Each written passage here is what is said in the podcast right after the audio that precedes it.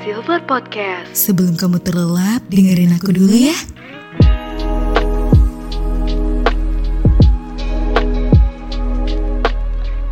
Hai, selamat malam teman Silver.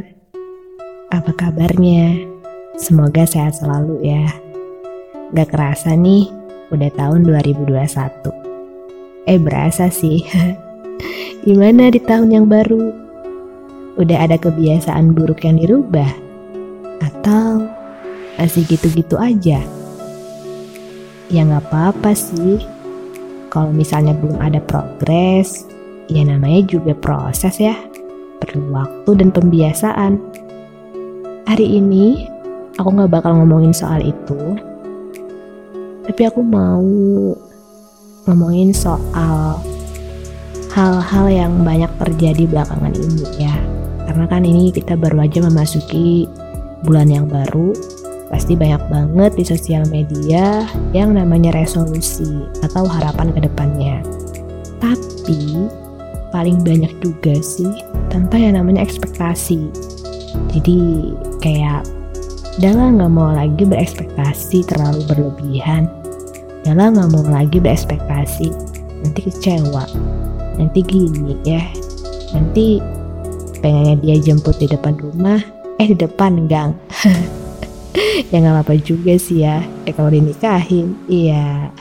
Kok ke sana beda dong ya.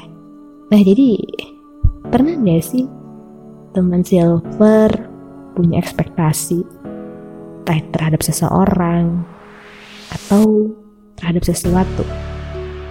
Pernah dong ya. Aku juga pernah sih. Jadi itu tuh kayak yang kita kira bakal terjadi. Eh padahal kan gak ada yang pasti ya. Ya mungkin karena kita udah berharap, karena kita ekspektasi berlebih, dan ketika nggak jadi, dia kecewa sendiri. Eh kok nggak kayak gini ya? Eh kok kayak gini? Dan kemarin aku ada baca di Instagram Mbak Ania Analisa Widianingrum. Teman Silver boleh cek ya di Instagramnya di @analisa.widianingrum. Jadi tulisannya itu ada beberapa slide. Nah, aku akan bacain ya buat teman silver di sini.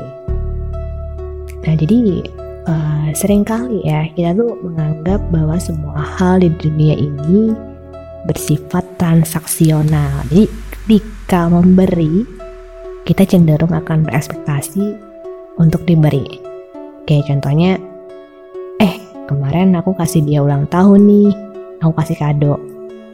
Nah, pas aku ulang tahun di berikutnya, pasti kayak berharap ya, iya aku bakal dikasih kado juga gak sih? Eh ternyata enggak. kan jadinya ya ya ya gitu kan. Ya padahal kan uh, bisa aja nggak diberi gitu. Padahal ya mungkin aja orangnya lupa gitu kan.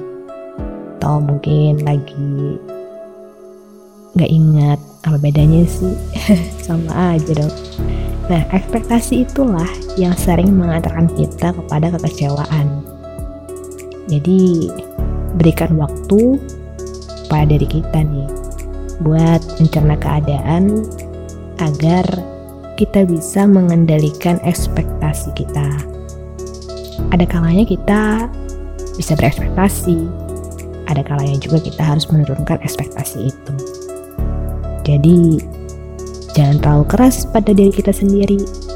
Lagi-lagi, tidak peduli seberapa besar usaha yang kita lakukan, hasil akhirnya tidak 100% ditentukan oleh hasil usahamu.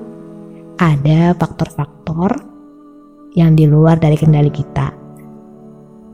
Dan supaya tidak dikecewakan oleh ekspektasi, kita perlu belajar yang namanya mengendalikan ekspektasi. Nah, kalau kita udah bisa mengendalikan, maka kita bisa siap dan menghadapi apa pun hasil akhirnya.